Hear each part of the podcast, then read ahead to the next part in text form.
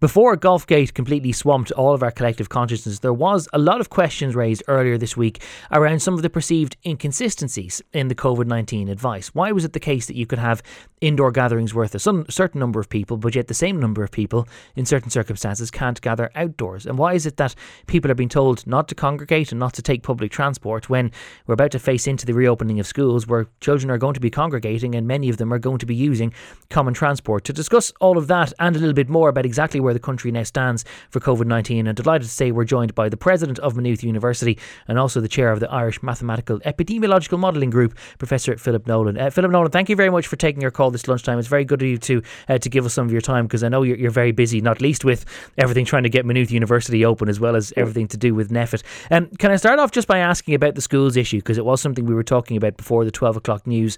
A lot of people will wonder why it's the case that we can have 30 children or more in some cases all together at an indoor gathering with a teacher when we're also being told that we shouldn't really have any indoor gatherings or any people gathering in a private home of more than six people. So why why can we only have six in a home and 30 or more in a classroom? Yeah, Gavin, first of all, let, me just, there's two reasons, and I'm going to explore the two reasons. But just to acknowledge at the outset that this is understandably a, a very anxious time uh, for parents and, and teachers. Um, you know, we spent months living in fear of this virus, so now that we're uh, moving uh, to open up schools, which is a congregated setting, I, I can really appreciate and empathise with, with the anxiety. But I do want to emphasise there's two reasons why we can do this. First of all, the um, international evidence strongly suggests that we can successfully reopen schools uh, without getting significant spread of disease within the school or, or major outbreaks within schools. Uh, some will happen, but, but we, we anticipate they'll be relatively rare. But the apparent contradiction that, that you outlined there, you know, why only six in my house, but we can have 30 in the classroom, they're related. The whole thrust behind the measures announced last week is, is the virus needs opportunities to transmit. And if we as adults severely limit our contact uh, and strictly limit the contact so that we don't provide opportunities for the virus to transmit, then we can allow children back into those larger congregated settings because the, the kind of population level opportunities for the virus to transmit remain reduced. So the, the virus doesn't care whether you're an adult or a child, it just tries to transmit into you and through you. Um, if, if, we all deprive the, the, virus of the opportunity to transmit, then the relatively um, smaller number of contacts at a whole population level means that the children don't provide the virus with much opportunity to transmit. You're effectively saying that if, if adults are to cut back on their interactions and the possibility for the virus to transmit, that therefore we should be able to tolerate um, some of the perhaps increased transmission that we get from children. Is, is that, am I understanding that correctly, or is that fair to say then that there is something of an acknowledgement that putting kids back into a schoolroom, albeit a calculated risk, is still a risk nonetheless? Not, not really, and I know, I know it's very hard. It's both hard to explain and hard to grasp. But, but the virus is in the population at very low levels, mostly in adults, and it's searching out opportunities to transmit on to the next person. Um, and, and what we're saying is, if, if adults are very careful by radically reducing their own contact to to to reduce the chances of the virus transmitting, that that will restore a very low level of viral infection in the in the community, and and that means that that allowing kids to contact each other um, doesn't really present much risk of transmission because first of all the kids are much less likely to have it, and secondly even when they do congregate they're much less likely to transmit it to each other. So it's not really a question of kind of allowing children to carry the risk it's a question of if adults radically reduce their contacts, they reduce the risk of exposure in children and reduce the risks of any contacts that children might have. So, is it fair then to, to paraphrase that because it affects the two age cohorts differently, where children are less likely to have the symptoms and because they're asymptomatic, they're less likely to transmit it, that in fact you can tolerate a slightly larger interaction of children and that it is the adults themselves who need to be a little bit more mindful about their interactions and their movements? Yeah, particularly as I say, it's that action on the part of adults to be to, to be very careful about their contacts and the risks of their contacts means that the adults are not carrying the virus and therefore the children that come into contact with those adults. I mean, there's, there's a reality here. We are seeing cases in children, um, and in almost all cases, uh, they're being infected in the home. And, and, that's nobody's fault. I mean, we have to come into intimate contact with our children in the home. Um, and, and also when we detect cases in schools, and, and we need to prepare ourselves for this, we will find teachers in schools who have become infected. We will find students in schools who have become infected. But more likely than not, neither of those contracted the disease in the school. Um, most likely they contracted it in their own household. So what we the, the whole thrust behind the measures last week was to prevent transmission between households. This is where we're at with the disease right now. We're asking households not to mix because the risk at the moment is that the virus will spread through the population through households, not through schools. But I suppose that the, the point that people will make to that is that even if the house if the virus transmits largely through adults, then if an adult may perhaps, you know, pass on the virus to their child, and even if the child still appears perfectly healthy and has a very low likelihood of passing it on, nonetheless you're still sending 950,000 young people back into mass congregated settings this week. And if some of those kids have got the virus and are silent carriers, having got it from their parents or somewhere else, they're likely to give it to all the other kids that are in their pod or in their class bubble. So suddenly, then one child who is a silent carrier then brings it to five others in their pod. Those five others bring it back to their household and they may give it to their parents. And so you still do have quite a significant prospect of the virus being passed on and, and multiplying onwards, do you not? Uh, well, again, you would think so. Uh, so it's a perfectly reasonable uh, hypothesis to advance. Um, but the evidence doesn't bear that out. So, so the, the, the, virus doesn't seem to transmit as easily as you're imagining in those contexts. So let's start within the household. Uh, if, if, if somebody in a household has it, the risk of other people in the household getting it is somewhere between one in three and one in five. So you don't, you don't infect everybody in your household, even if you have it. So if a child goes into a classroom with, with 30 people, that child is very unlikely, very, very unlikely indeed to infect anywhere near 30 uh, kids in, the, in, in that classroom. I mean, they would all be tested if there, if there was one case, um, but it's very unlikely that, that the child is transmitting the disease to a large number of kids in that classroom.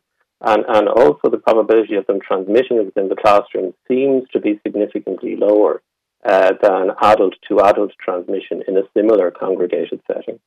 Um, so, so you wouldn't necessarily even infect all five uh, kids in your pod, never mind all 30 kids in the classroom.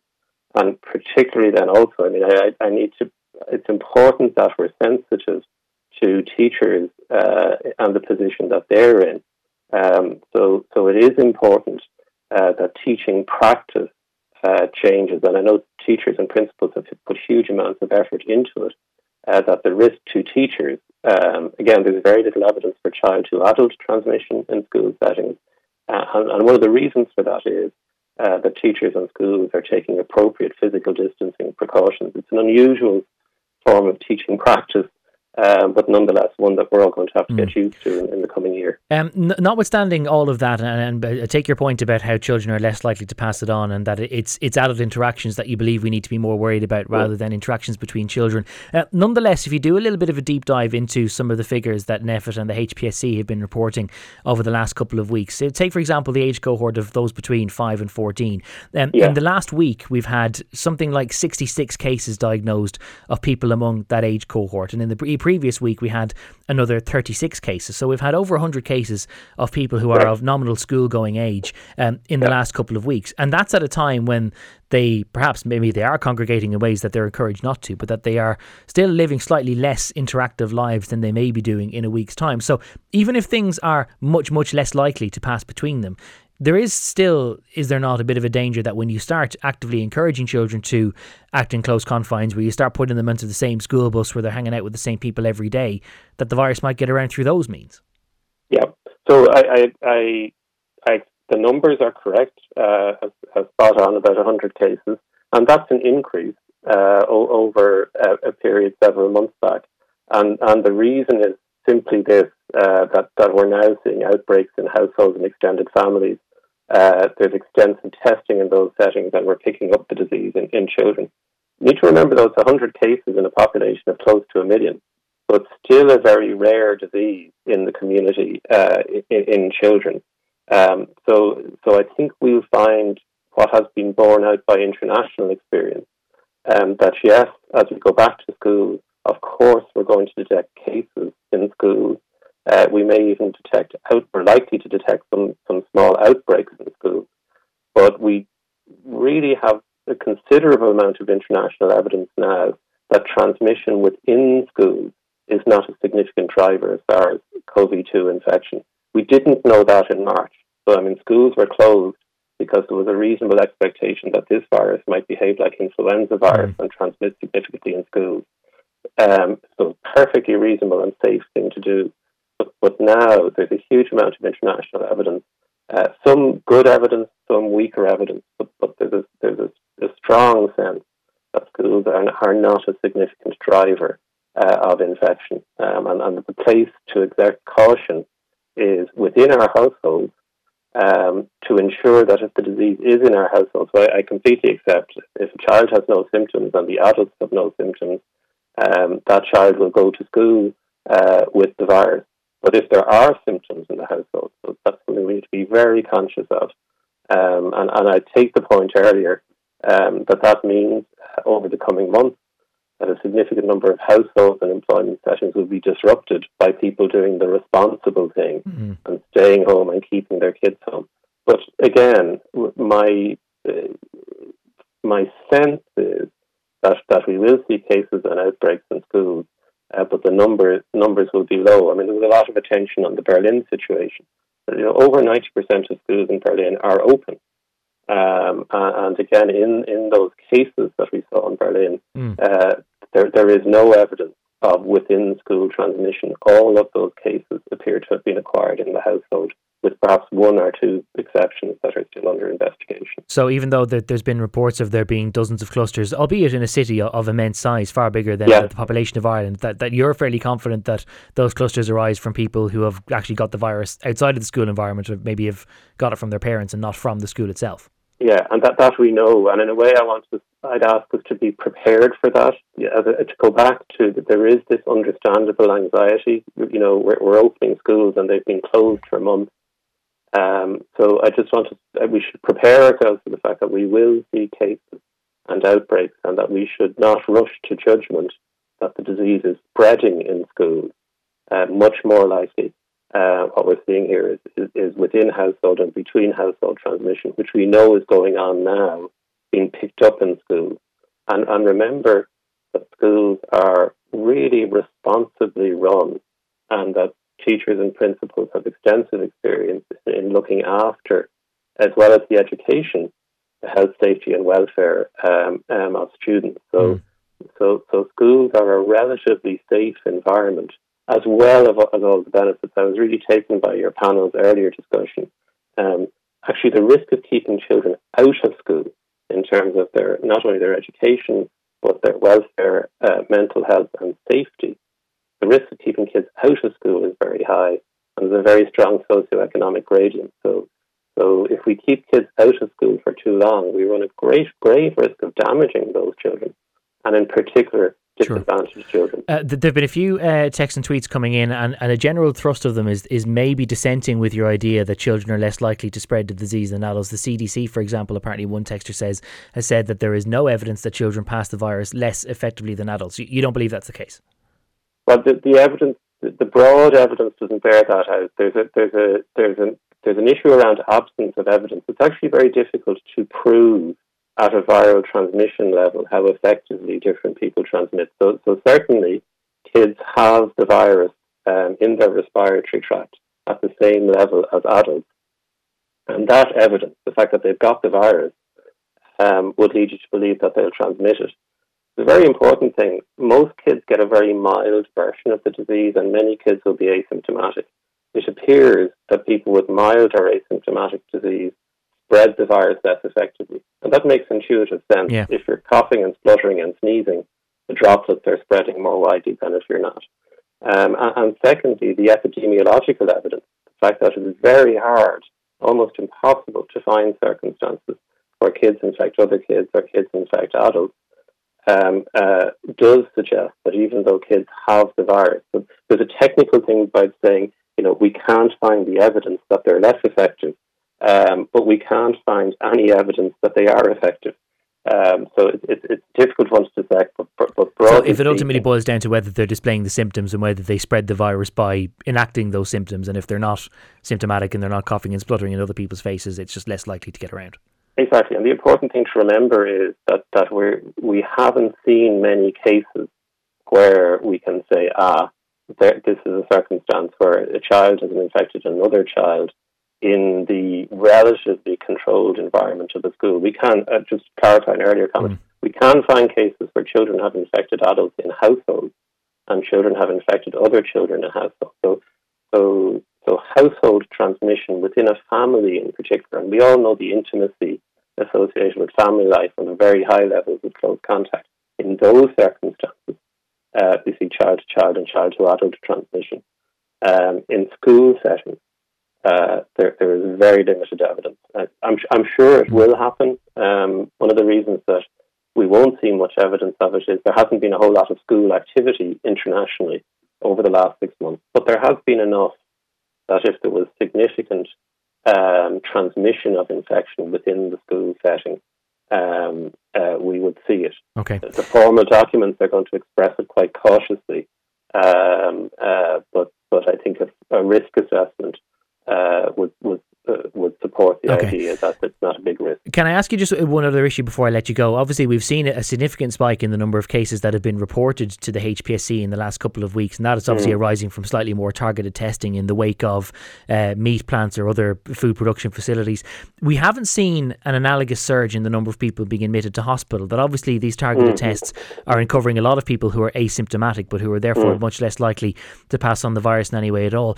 And it leads some people to think that this is a bit of a hammer to crack a nut. That we have situations now where, although we are identifying more people than the virus, that if the virus is not injuring as many people and if it's not actually as viral, if you like the word, as it originally was, that maybe there is no need to have some of the measures that we are. In fact, there's some people who are calling this now a, a case demic because we're actively trying to hunt down cases, but that in fact the impact on hospitals is a lot less. What do you say to that? Yeah, I mean, it, way back in March, we were hit by a massive wave of viral infection before we even knew what it was, um, and, and the disease was transmitting very quickly through the population. Now the growth is much slower, and you're right. These these these cases we're detecting that are in a younger population. We're detecting the full spectrum of disease from mild to more severe. I'll say two things though. These cases do spread the disease and, and if we don't clamp down on them very firmly now, they will spread into vulnerable populations. So it's way too big a risk to say that's fine. You know, no, nobody's been hospitalized, nobody's dying right now, so we can let we can let it uh, uh, uh, grumble along, so to speak. Um, if that happens, it is inevitable that at some point in the coming weeks or months, it will get into a, a vulnerable setting or a vulnerable population. Right now, we're seeing very little disease in older people because older people are continuing to be cautious and really protect themselves from the disease. But the objective here is th- these are not severe mm. cases in people who have them, but with a large number of mild cases, you run a very significant risk of it spreading more widely in the population and into into, into a vulnerable group. So is that to say then that some of the reason why we haven't seen hospital admissions is because those who are most likely to be hospitalised are still taking all the precautions to stay out of society and therefore to unfortunately they have to interact far less than anyone else. Absolutely. So there's, there's, there, it's not quite cocooning, but but uh, vulnerable people are taking all of the precautions that they need to take to radically reduce their risk of, of, get, of getting the virus. But the other thing that I would warn against is we still don't know the long term consequences of, uh, of mild, moderate, and severe SARS CoV 2 infection. So, so I, I would not write off a mild infection as having no consequences, uh, and certainly moderate to severe infections in younger people.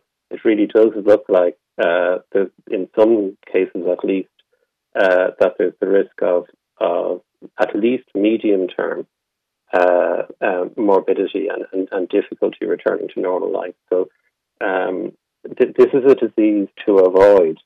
Um, even if it doesn't require hospitalization and even if it doesn't kill you right now, um, there are concerning signs uh, that it, it, could leave you with, with long term damage. Okay. So it, it, we can't be casual um, about the fact that we're not seeing hospitalization or mortality as we were in March.